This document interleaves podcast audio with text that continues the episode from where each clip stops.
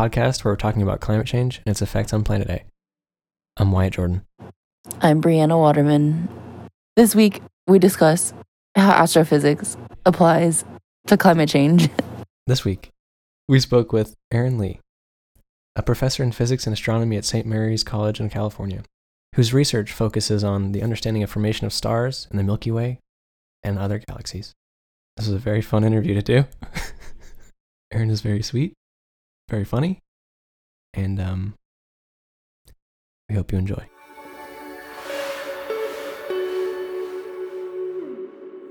All right, Aaron. So, some astrophysicists refer to Venus as Earth's fraternal twin. What makes this the case?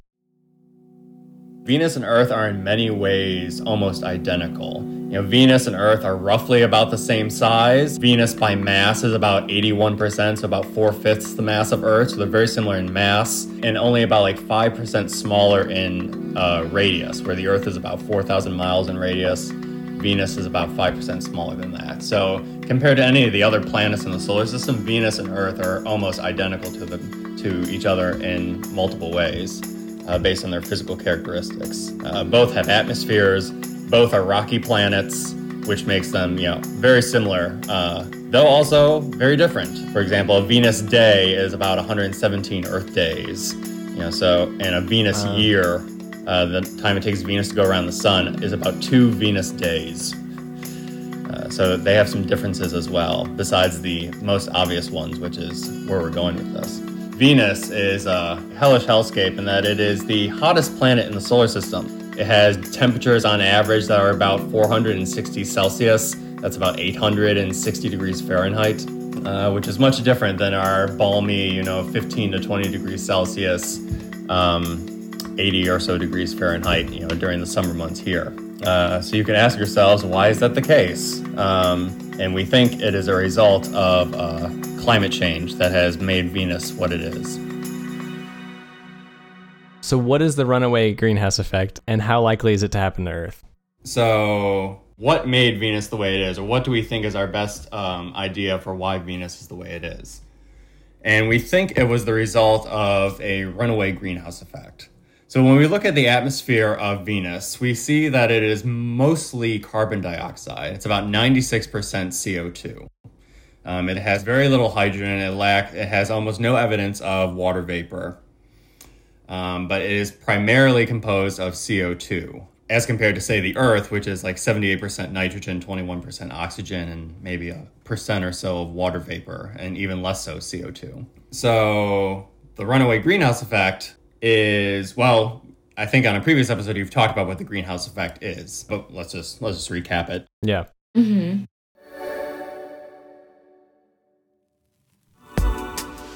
the sun emits all kinds of radiation, primarily primarily radiation at, at visible wavelengths.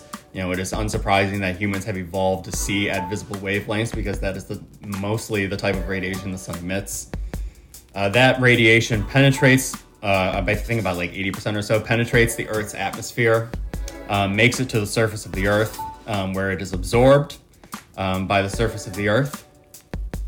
The Earth then reprocesses that energy and re emits that as a different kind of radiation. So rather than re emitting the visible light as visible light, it gets re emitted primarily as infrared radiation. And then this infrared radiation um, tries to escape. So some of that radiation will then you know go back into the atmosphere and try to escape. And, and a good amount of it escapes, but then the Earth's atmosphere traps a little of it. So uh, ultimately, energy comes in um, as visible light, gets reprocessed. Some of that tries to come out, but then some of it gets trapped. So more energy comes in than comes out. As a result, the atmosphere heats up and the temperatures go up. And eventually, an equilibrium is reached, depending on how much radiation can escape uh, from the surface. Here on Earth, the greenhouse effect is very moderate, which is good because we would not be able to live here on Earth without a little bit of the greenhouse effect. And the Earth, if, the, if the Earth had no greenhouse effect, it- the Earth, the Earth's surface would be uh, freezing temperatures everywhere. So we need a little bit of the greenhouse effect to keep to keep Earth at the temperatures it's at now. We just do not want too much greenhouse effect, which is what we think happened on Venus. So the idea there with an atmosphere that is that has very heavily concentrated in greenhouse gases, primarily CO2, radiation comes in, gets re-emitted, a good a good majority of it gets trapped, and Venus's surface heats up more and more and more. Now the idea behind a runaway, a runaway greenhouse effect, is that um, Venus is in an unstable situation where the greenhouse effect is encouraging the greenhouse effect to occur at a faster rate.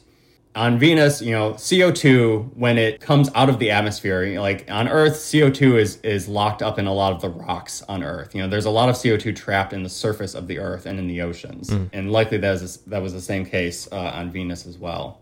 The surface of Venus started to heat up from a little bit of the greenhouse effect. That actually encourages more CO2 to seep out of the surface of the Earth and go into the atmosphere. So then, as the greenhouse effect occurs, more CO2 enters the atmosphere of Venus, which then makes the greenhouse effect even more effective. So now, even more radiation is unable to escape. The surface of Venus heats up even more. That encourages even more CO2 to be released into the atmosphere, and you get a runaway effect. The greenhouse effect makes the greenhouse effect, you know, the future greenhouse effect worse and worse and worse. Eventually, now Venus has reached an equilibrium, but it reached an equilibrium, yeah, hundreds of degrees compared to something that is more livable. Yeah. So the runaway is basically like a positive feedback loop of greenhouse gases. Yeah, that's a good way of thinking about it. Exactly. And now, could that happen to Earth? Um, it inevitably will happen to Earth. Um, the question is when. So, without human intervention, it will probably happen on Earth in about 2 billion years or so.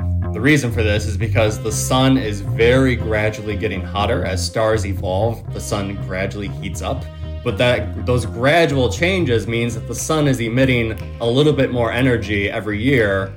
That means more energy is being absorbed by the surface of the Earth, which then is encouraging more water vapor to evaporate, which is encouraging more CO2 to seep out of the rocks on the surface of the Earth and leak into the atmosphere. So we, so just by natural consequences, CO2 and H2O will um, fill our atmosphere more and more as time progresses. And it's, I think scientists believe that in about 2 billion years, we'll reach a point. Um, I think it's about 30,000 parts per million of greenhouse um, gases that are needed for this. Aren't we at something like 400 or so? yeah, we're getting close to 420. Yeah. So, in order, you know, so we still have a ways to go for it to naturally to, for it to naturally occur, um, which is why it will take two billion years. Um, but it will inevitably happen. Of course, we could always speed we could always speed up the clock.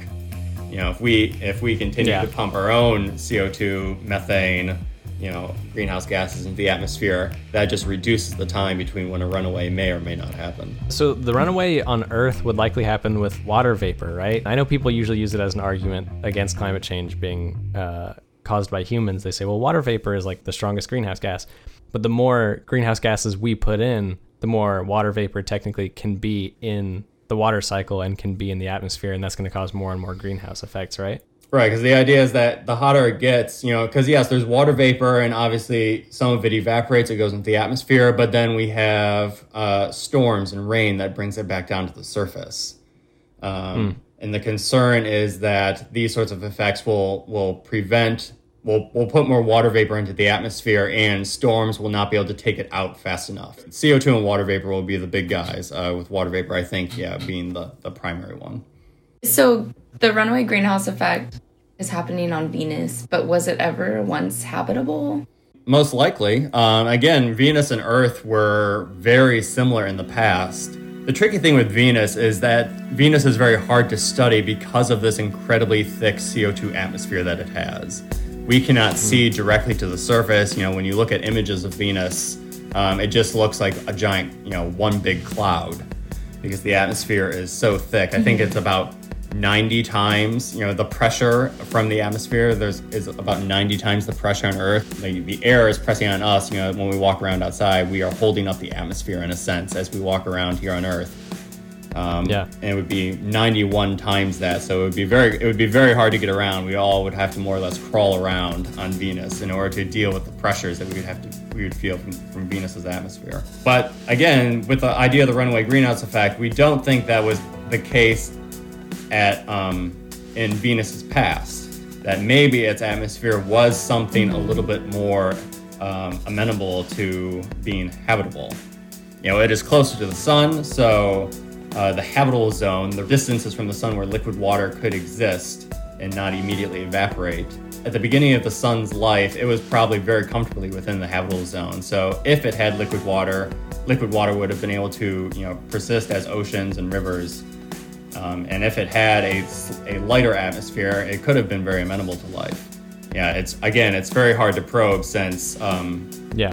both it's hard for us to see the surface you know we can't directly see the surface we've sent we've sent satellites that have tried to use uh, more or less like a uh, radar uh, using radio waves to probe the surface um, but that only tells us so much but what we have learned from that is also you know with such a big atmosphere and with some evidence that there are volcanoes or were volcanoes on venus that also makes it hard because there's a lot of erosion which more or less kind of wipes away anything that happened in the past which makes it hard to assess and probe what Venus looked like in the past. You know, to give you an example, Yeah. like the craters, you know, by studying the craters on the moon, we can learn about what the what what was happening on the moon millions to billions of years ago.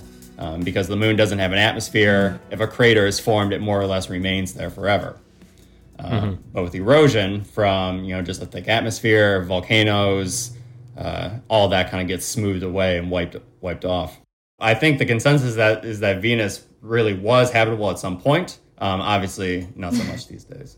Wyatt was reading about potential cloud cities in Venus. Right. What are your What are your thoughts on that? Um, yeah, I mean, I, I have many thoughts on this, on whether we should be focusing on colonizing other planets versus fixing our own. But, um, but, uh, I mean, that it, that would be, you know, if we really, if someone was really insistent on living at on Venus, really, really the only way you could, or the, the safest way, quote unquote, to do it would be to have a cloud city that- where it would be some sort of satellite city that would orbit above the main part of Venus's atmosphere, which sounds cool, but uh, I don't know if that's where our priority should be.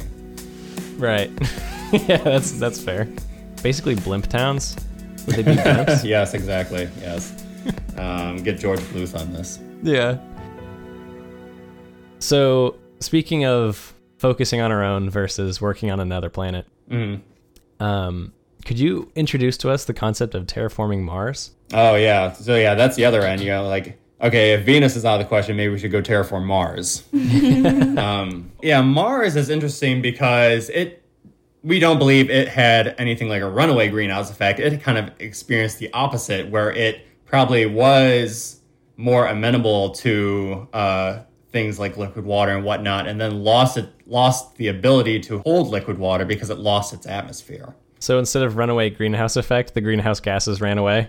Uh, yeah, more or less. Um, because we know we know that Mars had water at some point. Rovers and Yeah. satellites have imaged riverbanks and lakes or you know lake beds on Mars. We know that water once existed on Mars, and in the Yeah. very thin atmosphere that Mars has, we detect water vapor, and every now and then it snows on Mars. It evaporates again before it reaches the surface, but um, you know it can snow on Mars, you know, near the poles. Really? Yes. I feel like if anyone is a poet, you know, I feel like a slim volume of poetry called like "It's Snowing on Mars" would be like very, very, very, very appropriate. I would definitely buy that book. But what that suggests, the fact that there's water, the fact that there used to be riverbeds and lakes, suggests that Mars once had a much uh, larger atmosphere that seems to have been lost.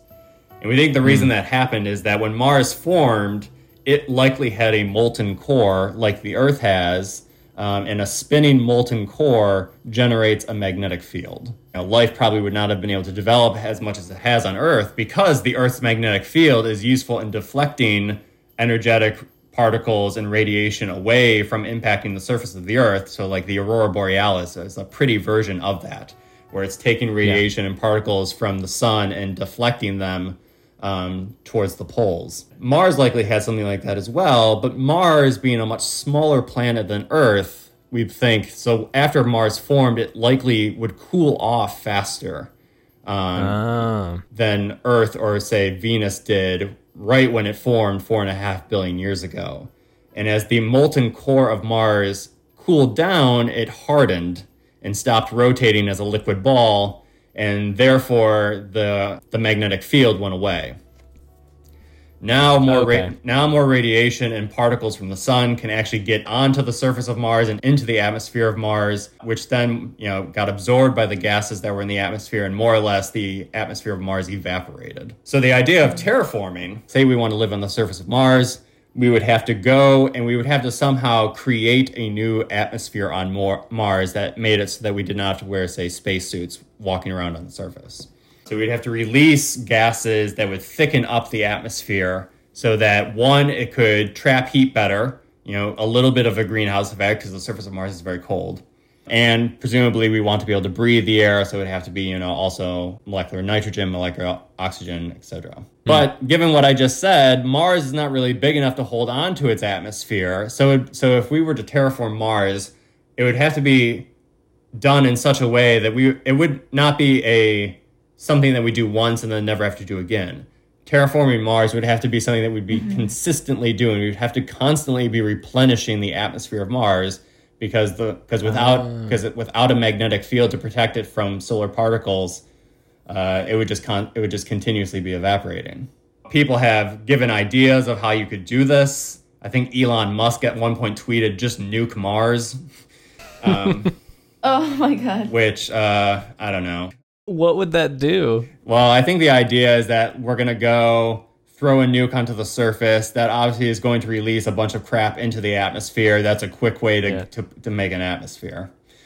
Um, you know, that's why you know a nuclear ice age is so is such a fear here on Earth. You know, nukes going Yeah. off release a lot of stuff back into the atmosphere, which then makes it harder for the radiate for radiation to get in. In our in our case, um, the idea I think that Elon Musk had is that would at least get us started in creating an atmosphere, Yeah, like it would get something going. right? Um, which again, I I don't think you know why are we going trying to mess with other places ver- versus making the most of what we have. Um, Yes. because in all honesty like if we're going to come up with a staple you know nuking let's just throw that idea out um, sorry elon but if we're going to throw if we're going to create an atmosphere in a stable consistent way in, in order for say civilization to move over to mars we're going to have to be able to regulate how the composition of mars the atmosphere of mars changes. And it's you know so in that case it'd be you know trying to um, very very sharply control the uh, the atmosphere and kind of what we're putting into the atmosphere and what we're not allowing to go into the atmosphere in order to keep it at conditions that would be amenable to life and it's the same sort of technology of you know why not take that same idea but then just do it in reverse? Why not sit and think about well how could we instead learn more and think more about how to extract you know stuff from the atmosphere? Like say take some of the co2 out of our atmosphere. Yeah. plus yeah plus it's also just a question of how much uh, how much bang for your buck you would get because there's not enough co2 on mars to do this if you make the es- if you make the estimate of how much co2 would need to be released in order to make mars you know a decent place to live because it would have a moderate greenhouse effect um, there we don't think there's enough uh, co2 you know on the upper layers of mars to actually do this so we would have to then also bring over co2 from earth and if we're taking co2 from earth and bringing it to mars then why don't we just focus on taking co2 out of earth's atmosphere Mm-hmm. Is there? This is a little bit deeper into it. Is there a way that we could make a magnetic field for Mars to hold all that CO two? yeah one uh, on a planetary scale Ugh, I would not know how you would go about that because the you know the, the Okay, way cool. the way the Earth does Yeah. that is you have the the entire core of the Earth is a liquid ball of metal that's rotating, Hmm. and so all those free electrons. So in in electromagnetism and physics, moving charges. So if you have um, electrons moving through a wire or whatnot, any you know any charge that is moving creates a magnetic field. So there are, sli- Yeah. you know, for al- along a wire, for example, there's a slight magnetic field that's being created from charge moving along a wire. Um, and but to do it on the global scale, like with the Earth, you have the entire core that's just a rotating ball of charge, more or less, which allows, which is how it creates, you know, a global scale magnetic field. Yeah, it would be, it would be a very hard technological problem. So uh, we asked about terraforming Mars because we wanted to know: Are there parallels between doing that with Mars and fixing the climate change here on Earth? In one way, it's putting stuff into Mars's atmosphere, which would be the same sort of technology we would likely need, we could likely use to extract CO2 um, greenhouse gases from our atmosphere. People are saying we should focus on terraforming Mars. My argument to that would be the technology we would need to do that is the same technology we would need to fix climate change here on Earth. So why not just fix climate change here on Earth? On NASA's website, they have like a PDF, kind of like an ebook uh, called A Meeting with the Universe. And when they're talking about weather on other planets, there's a quote that I thought was kind of cool, and it's Earth is probably the worst place to learn the laws that govern Earth's weather. Mm-hmm. What are some examples that we have where like studying other planets has helped us learn things about Earth? Yeah, it's it's a common problem, particularly in astrophysics. You know, like the worst way to learn about the Milky Way is from our point of view, deep inside the Milky Way. Yeah. Um, the worst way to learn about Earth's atmosphere is to sit here on Earth because we are deep inside Earth's atmosphere, um, and the chaotic weather patterns that we experience make it hard to kind of see global pictures.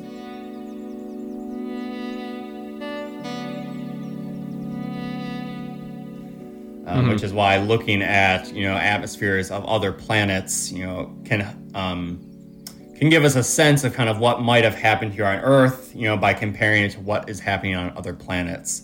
You know, and a sort of question like that um, gets a little kind of bigger picture where, you know, that likely helps us understand more about, say, how life develops on Earth. When we look at other atmospheres around other planets and moons in the solar system, and we can see what sort of conditions have been created on the surfaces of those bodies that are that are not Earth, we can try to draw parallels between what's going on here on Earth you know, or, or assess like, okay, what's the differences between what's going on here on Earth and what's going on on these planets and moons, and then life seems to have developed here on Earth. Um, why, you know, so what is it about Earth that helped life develop, you know, compared to these other places? Um, Okay. So, so yeah, so yeah, like the the a slight greenhouse effect, you know, again, is a good thing. So the fact that Earth experienced a slight greenhouse effect did make life easier to develop here on Earth where we do not see that on many of the other planets and moons in the solar system because they have very weak or very slight uh, atmospheres. So they do not have a large greenhouse effect. Are there any examples of astronomical studies producing negative impacts on Earth? I would, I want to believe no. I mean, I, I feel of all the things that are producing negative impacts on the planet, a- astronomy and astrophysics, you know, NASA, the European Space Agency, I think we're doing pretty well, given that we are also the bodies that are tied into studying things like climate change. We are, Yeah. we are fairly self-aware, and we, you know, in terms of the actual production that is occurring on, on the planet, you know, we are very tiny bit. Um, if anything, I would say we're going to have to start thinking more about satellite debris. You know, the more satellites we put into the into the atmosphere, but that's a different issue. Yeah, that's what I was thinking. Like how people propose like just throwing trash into um space. like that kind of thing. Yeah, the good thing there is that space is hella big. So if you throw trash into space, um, really, who cares? Um, because it, it, it will be, you know, such a tiny, tiny, minute um, impact on the on the entire universe. but um, maybe that's not the right mentality to have. But I mean, that isn't that isn't an idea. Yeah, it's interesting. I kind of I haven't really thought about it, but my gut check says yeah, that sounds fine. All right, I, I would I would say at least like if we're gonna throw it into space, at least throw it in the direction of the sun or something. Yeah, no, Yeah. definitely. um, yeah, while we are talking about this, I did th- I just thought of one that I looked up, and it was the um, 30 meter telescope Mm-hmm. that is proposed to being built in Hawaii, apparently, on a Yep. dormant volcano that people don't want to be there. I guess that would kind of have an impact on the Earth because of I don't know exactly how the construction of that would work, but I imagine they'd have to tear some of the mountain out. Uh, mostly, it looks like people are concerned with the spirituality of the volcano. Exactly. I think that the impact there is mostly to respect the indigenous tribes and Yeah. to respect the cultures of the land that we are building upon. Um, Hmm. uh, which, you know, I want I, I do believe that the astronomical community we are very sensitive to this because we want to respect where we are placing these telescopes because we can't place a telescope anywhere. You know, the reason why there are so many telescopes in Hawaii is because it is out in the middle of nowhere. So you have, you know, great night skies um, because you don't have any light pollution from large cities like Los Angeles or New York or things like that. Um, the atmosphere, since it's in the middle of the ocean, is very calm relative to, say, near a mountain range or where there's large uh, wind movements um, from the Gulf Stream or stuff like that. So um, you don't have to deal with blurring that occurs from the atmosphere. So high on mountains, you know, away from civilization, ideally in the middle of the ocean or kind of in the middle of of uh, nowhere. You know, like we have a couple telescopes that are being built in South. You know, we have some in South Africa um, mm. some in South America um, that have ideal conditions because um, we can, and also just you know most of these te- most of our new telescopes that we're building are also radio telescopes. So it has to be away from say radio stations if we're going yeah. to if we're going to study radio waves that are coming from outer space. So um, we appreciate and, and try to be respective of the indigenous tribes and the cultures of, of those around the places we're building it. Um, and yeah, with the 30 meter telescope, um, that has been an ongoing discussion. Yeah, I see. But in terms, yeah, if in terms of actually impacting the Earth itself, uh, yeah, the the impact really is not super. Yeah, it's it's very minimal. Cool. All right. As an astrophysicist, yes, what are some of the dumbest things you've heard that, that people have used to explain climate change other than humans? Yeah, so arguments that people have told me to explain climate change is, you know, one, they say, well, the sun's getting warmer, so it's not man made, it's just that the sun's getting warmer. Now, is that true though? I was going to say, to that, I say, yes, the sun is getting warmer, but over billions of years. Yeah. Um, not over decades, not over, not over centuries. Yeah, a lot of the arguments that people have with astronomical arguments against climate change is they don't appreciate the time scales. You know, a human lifespan is nothing on astronomical time scales. Most things in astronomy take millions to billions of years.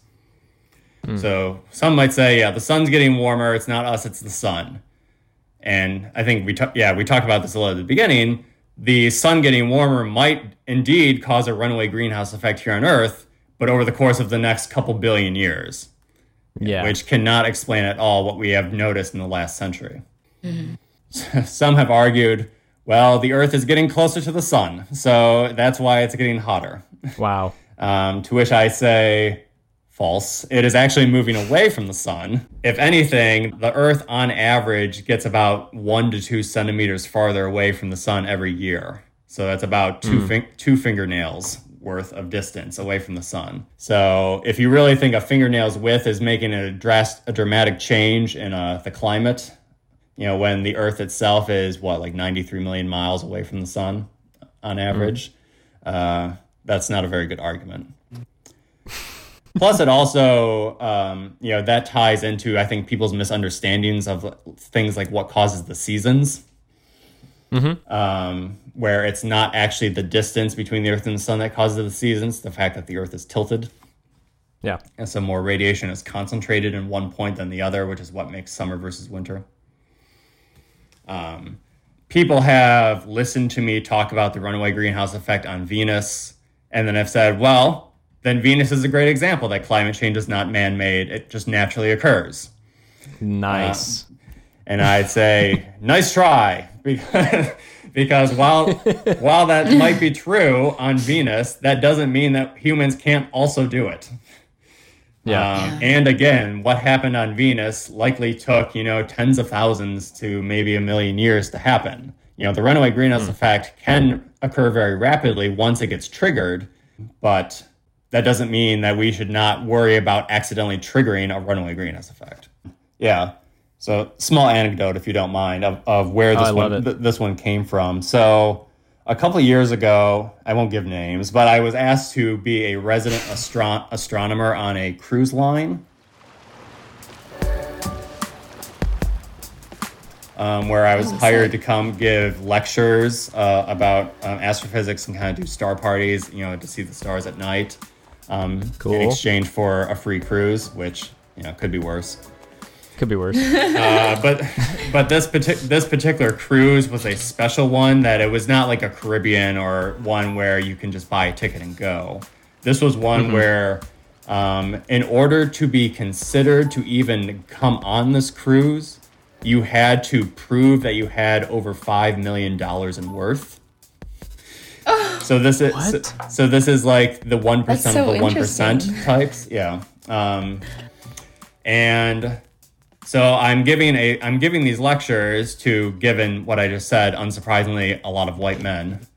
Yeah. And uh, I was talking. So one of my lectures, I talked about I talked about the planets and I talked about the both in the in the solar system and outside the solar system. So it was just a, a lecture on planets. And I mentioned that I you know Venus, you know, and talking about the inner solar system, Venus is the way it is, likely because of a runaway greenhouse effect um, which of course made all the men kind of you know fold their arms together and just harumph um, because they thought they knew I was going to start talking about climate change, which I admittedly did not because I knew it would be confrontational. Um, but I just wanted to say, you know, as a scientist, we are trained to look at the scientific me- using the scientific method to understand what is happening in the universe based on data. This is what we think happened on Venus from data. So then one of the people they asked this question, and they're just like, well, you know, you are suggesting that maybe climate change is man-made here on Earth, which again I had not said, but he took it that Yeah. way. Um,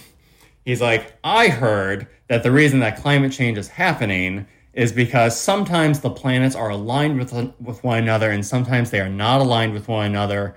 And the tugs and pulls of the planets on each other actually throws Earth closer and farther away from the sun which as a result causes dramatic changes in the climate. So what we're experiencing now will cancel out, you know, in a little bit when the planets become anti-aligned.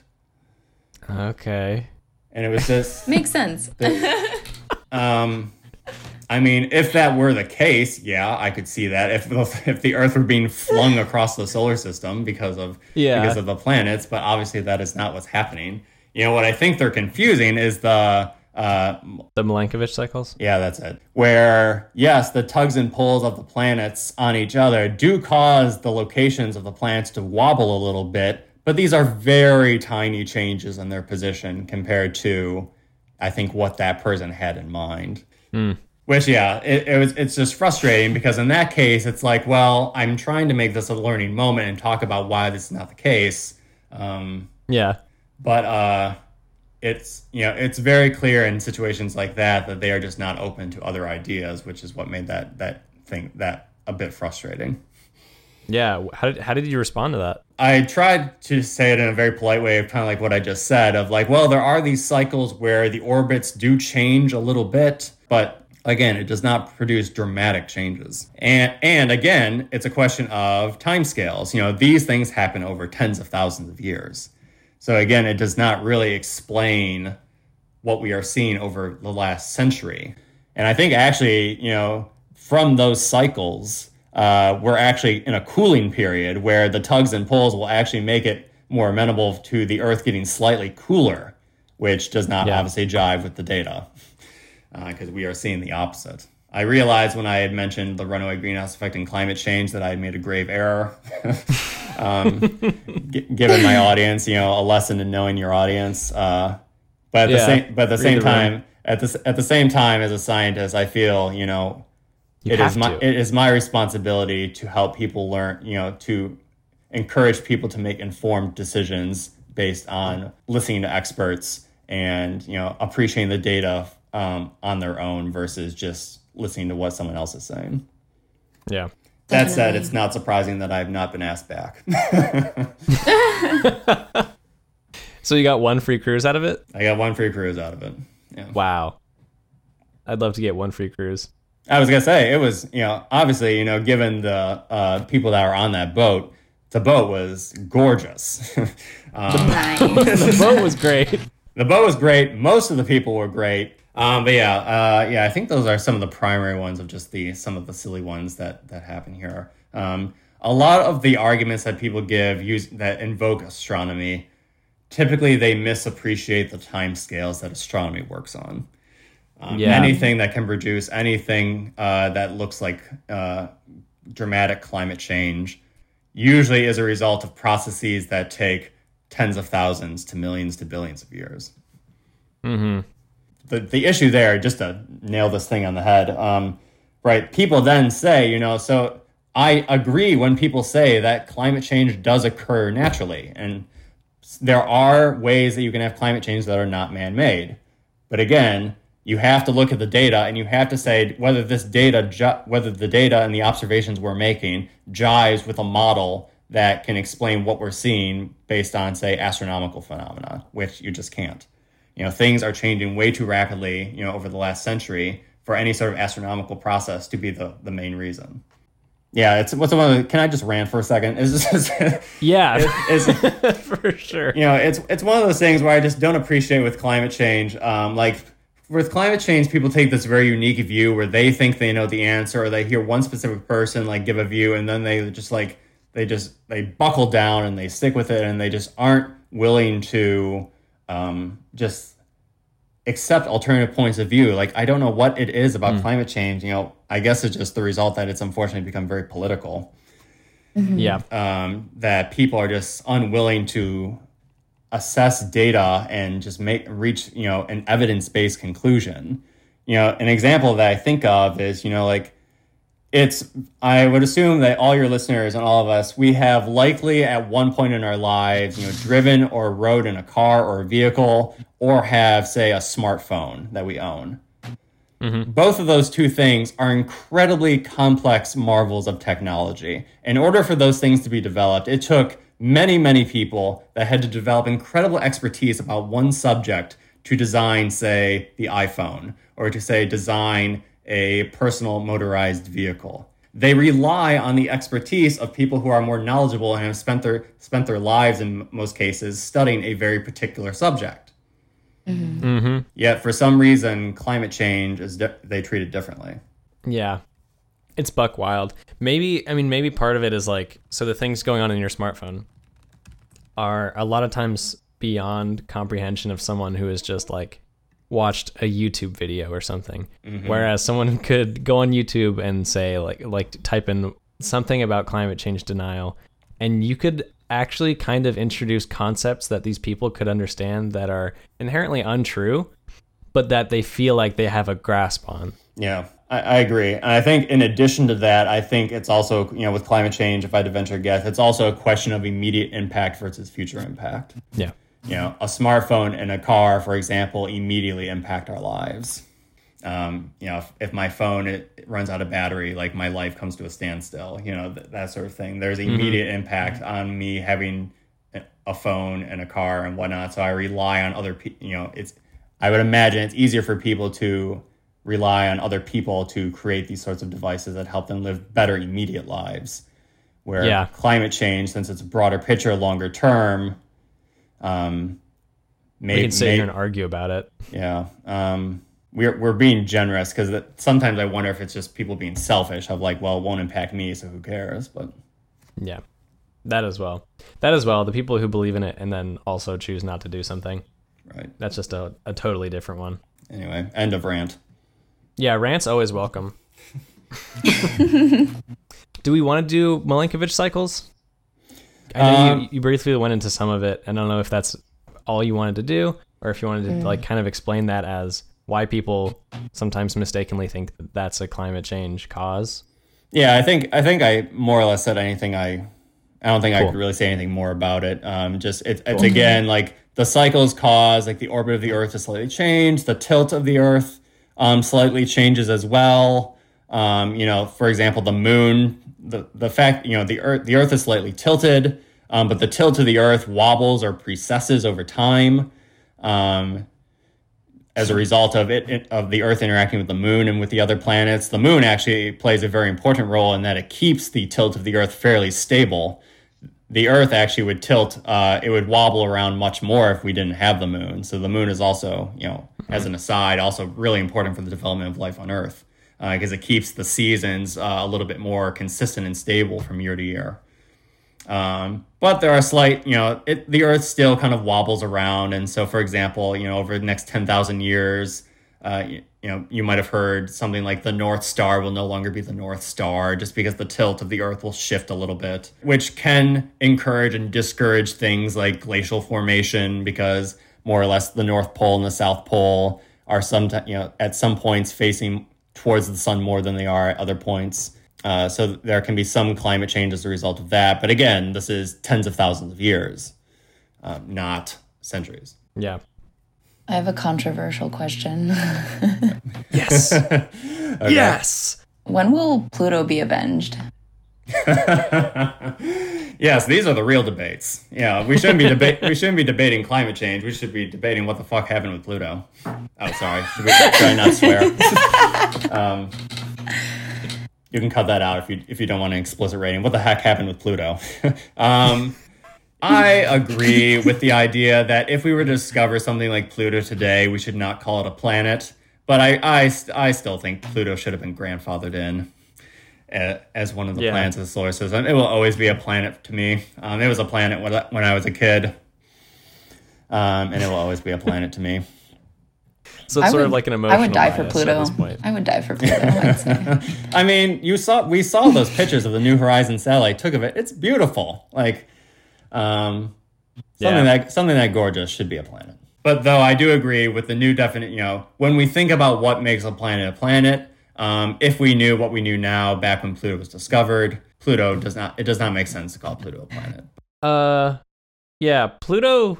Are the so are the, are the colors of a photo like Pluto exaggerated at all or filtered at all in a way that this isn't actually what it looks like? I mean, the, there's likely more like they probably you know in an Instagram app filter or something you know up the contrast filter um you know bar a little bit to highlight the contrast between the the different regions. Um, okay. but it it is a visible image, so that you know that is uh that is representative of what it would actually look like. Yes, but yeah, the con- the contrast is probably pumped up. This picture of Pluto that I'm looking at right now looks like. Do you remember? Did you guys ever have ice cream trucks hmm in your neighborhood? Yes. It literally it looks like the rocket pop.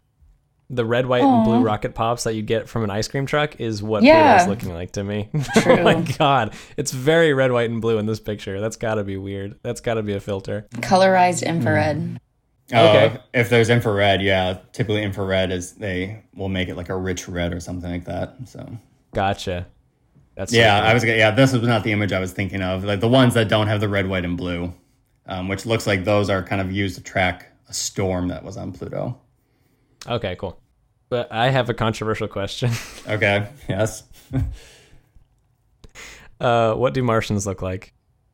What do Martians look like? What what do they, what do they look like? Not what would they look like? Yeah, it's what do. right. Exactly. So my first my first point was gonna be so you're assuming they are round and exist. Yeah, Um, of course. I have to. Well, I mean, depending on you know, depending on what you call what signifies a Martian versus just a uh, life on a different planet. Like we did have, we have. It's controversial, admittedly, but a couple decades ago, there was some uh, meteorite debris extracted from Antarctica that we believe had uh, Martian origins. When we looked in it under a very powerful microscope, we seemed to have, it looked like there was some evidence of kind of little fossil remains of what looked like little worms. Ooh. Um, now, admittedly, when I say little, I mean really little. Like it would be, which is why it's controversial, and that these these creatures would be not much bigger than, say, um, like what a, a microbe would be or or a virus would be. Like these are, are very very tiny, um, which makes it makes it controversial because it's debatable whether you could have something that looks more complex than just a virus or a uh, or a microbe um, be that small. Um, but you know, some people have thought maybe this is evidence that there was some very, very basic form of life on Mars at some point. Um, so I guess you could say that's a Martian, right? Yeah, I'm into it. Um, but whether they are little green men, I'm not so sure about. Very Um, cool. I imagine they might be taller since the gravity. If if something like a bipedal thing developed on Mars, you know, Mars's gravity is weaker than than Earth's is, so oh, cool. there would be uh, less less pull towards the surface. So I imagine it could be easier to be taller on Mars. But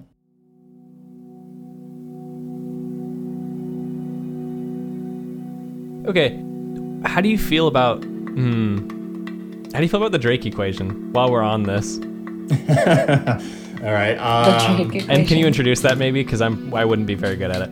Yes, sure. Yeah. So the Drake equation is a way of estimating how many um, intelligent life forms exist in, say, the Milky Way or a galaxy. Right, where it's like the number of intelligent civilizations is, you know, say the average number of stars that are forming in the galaxy. Multiply that by the fraction of those stars will have planets.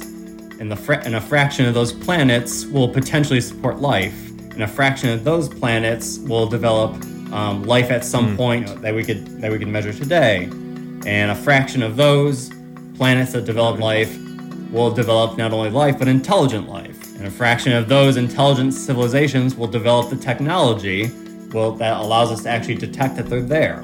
What this is doing is it's a way of breaking a bigger problem into smaller, more manageable chunks. Yeah.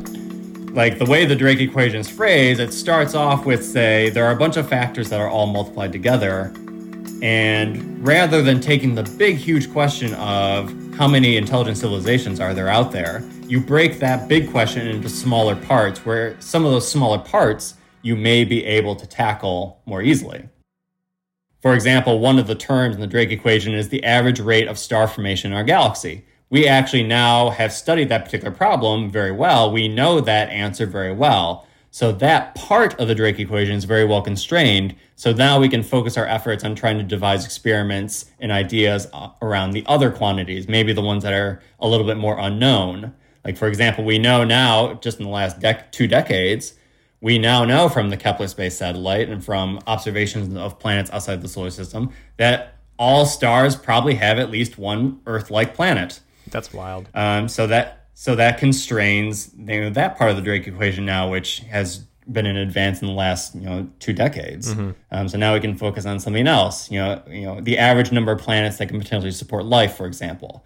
You know, now as we try to better understand, you know how planets outside the solar system form and how how you know the statistics of them, we can start to answer that question of how many are going to have rocky planets that are say at a place where liquid water could exist if we if liquid water is assumed to be necessary for for life. Yeah, so it's breaking. You know, so I think of the Drake equation as taking a bigger question and breaking it into smaller, more manageable parts, Yeah, that makes sense. which is a good. I I was gonna say it's a good strategy in life. Yeah. Um, in in anything you do. It's logical. But this is just one example. Yeah. Now, someone, Brianna, I think this is you, put a picture in our Google Doc of someone who has a tattoo of the Drake equation. I did. nice. It's You very think it was me? I don't know. I think it was Aaron. Isn't there only two of you? There's only two of us, but I don't, I don't know. I think it was Aaron. Aaron might have done it. Um. Yeah, I mean that's hardcore. Maybe a smaller one. Maybe behind the ear. the entire Drake equation. Um, yeah. Okay, so we have some listener questions. We can do them pretty quickly if you if you want these. Um, because I feel like a lot of the stuff we've maybe already talked about. okay. But away we go. Uh, what holds in the atmosphere? Gravity, the magnetic field of the Earth. Should, should we just do rapid fire? Gravity. Uh, yeah, that's kind of what I was hoping for. Four out of five. Four out of five times, the answer to everything in astronomy is gravity. Um, Good. But uh, but gravity holds in the atmosphere of the Earth. Um, the Earth's magnetic field prevents it from from the surface of the atmosphere from continuously evaporating. Cool. Uh, are there seasons on other planets? Probably, yeah. Whether you call this a season or not uh, on Mercury, since its orbit and it, it's it rotates also very slowly. I think like a Mercury year is like, or I think it a Mercury year is shorter than a Mercury day. Um, so it has What? you know it has a very weird uh, orbital, you know, day day year structure, but Yeah. you know the nighttime and daytime temperatures of Mercury um, can differ by hundreds of degrees because Mercury doesn't have an atmosphere. So you know either one side is getting just impacted by the sun, and then the nighttime there's no atmosphere, so it's easy for all that heat to escape. So you would you could freeze on Mercury, um, even though it's the closest planet to the sun, as long as you stay uh, on the night side.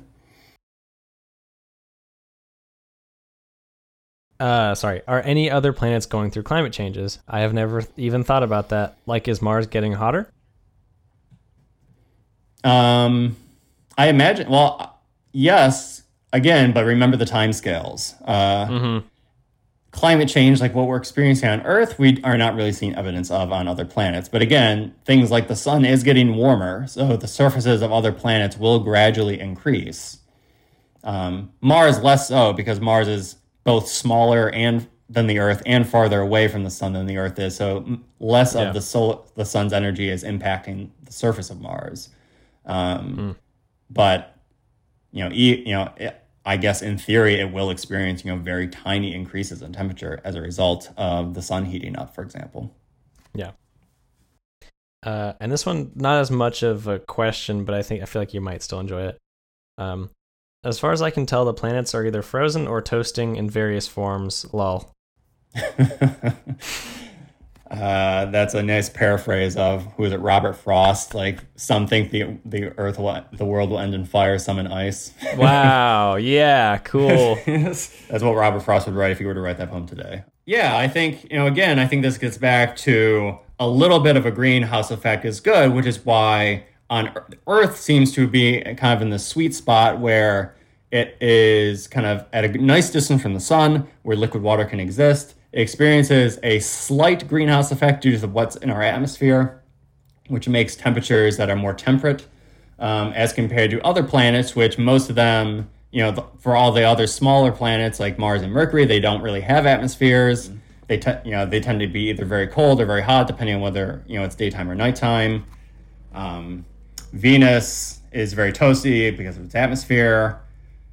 I don't really know what it means to say. You know, the temperatures of the gas giants are all very, very cold. Um, but there's also no surface to hang out on, you know, because then you're all really, really far away from Yeah. the sun, and you're really not getting any energy um, to heat to heat up. The exception might be like Io, one of the moons of Jupiter, um, which if you Google image, you know, a picture of Io, Io, um, uh, you know, I often joke that it looks like a pizza. Looks like a cheese pizza um, because Io experiences very abundant volcanism. Um, there's lots of active volcanoes on Io, um, which I imagine could God. create um, Yeah. some some hotter temperatures. Though at the same time, Io doesn't really have an atmosphere, so that he would just immediately escape anyway. Um, yeah, Io is very volcanic because it is very close to Jupiter and experiences like how the moon exhibits tides on the Earth. Jupiter creates tides on Io, but Jupiter being very big and Io being fairly close to Jupiter, the tides are not just raising, you know, there's no water on Io. So it's not but so it's not just something that can raise water levels, but it's actually changing the shape of the planet. Um so the way I like to explain this is if you take like a small piece of Play-Doh that's cold and you try to manipulate it, it's very hard. It's not very malleable. But the more you tug and pull at the Play-Doh, it becomes easier to kind of shape it Yeah. because you're heating up the Play-Doh. Uh, so that's more or less what's happening on Io. Just the tugs and the pulls from Jupiter uh, heat up the planet itself, which allows some of the molten interiors to come out in volcanoes. But yeah, I don't know about any others that are experience Yeah. that are experiencing climate change. There are some that have that might have interesting climates. Like I mentioned, the Europa, one of the moons of Jupiter, we believe has liquid water underneath the surface of that moon. Um, again, because it has no atmosphere, the atmos- the surface of the moon is incredibly cold, but it experiences tidal tugs and pulls from Jupiter, which, you know, going back to the Play-Doh example, kind of heats up the interior. And it's farther away from Jupiter, so it's not as strong of a tidal force as, say, Io is experiencing. So we think that it's it would heat up the interior enough so that liquid water could exist. So we think that Io has liquid water. And I think, yeah, it's either Io or one of the other moons. We know we actually do have evidence. We have seen geysers on one of those on one of those moons. So we know that there is liquid water that exists. The question is how much. All right. Aaron, do you have any big takeaways or any organizations you'd like to mention? If I had to have a big takeaway is that, you know, we should all get in the habit of always trying to make informed decisions based on data and what people that are experts in a particular subject are saying. Kind of what I was talking about with, you know, a phone car, phone in a car versus, you know, um, climate Yeah. change. You know, again, unfortunately, since climate change has become a political thing, and uh, I don't want to make any assumptions or statements about um, the political leanings of your listeners, but the data suggests that this administration does not support climate change science. Yeah. Uh, though I am I'm happy to see that NASA, you know, if you go to NASA's website on climate change, they still have a very pro humans are causing climate change statement. Excellent. Um, and what I like about what I like about the statement that they make is that they kind of they tie it back to the scientific method, and they talk about um, that climate change is likely the result of human activity. You know, and include and they have a footnote about this that says, you know, we come to this conclusion from the repeated application of the scientific method. We are looking at the data, and this is what the data suggests. We are not making any sort of personal bias statement. We are just using the scientific method, and this is what data is saying. Um, and that's something I think we should always keep in mind with anything, not just with climate change. yeah. Make informed, make informed evidence-based decisions. Uh, don't just trust whatever one individual or one entity says. Hell yeah. Definitely. That's why we never. that's why it's never just me and Bree here sitting here talking. Because if it were just us, Yeah, that's why. Yeah, you wouldn't believe us. Nor should you. for what it's worth, uh, I have I have given you a five star rating on iTunes. Yeah, because Yes. I your interviews are usually really enjoyable. Thank you. Yeah. Thanks. Thank you so much. And I'm not just saying that because now I'm an interviewee. yeah, now you're an alumni. You have to say that. awesome. Well, I think uh, I think that might be all the questions we have. Thank you for taking the time. Yeah, no problem. We really appreciate it. This has been very fun. Yeah, thank Yeah, this you. was, this was very fun.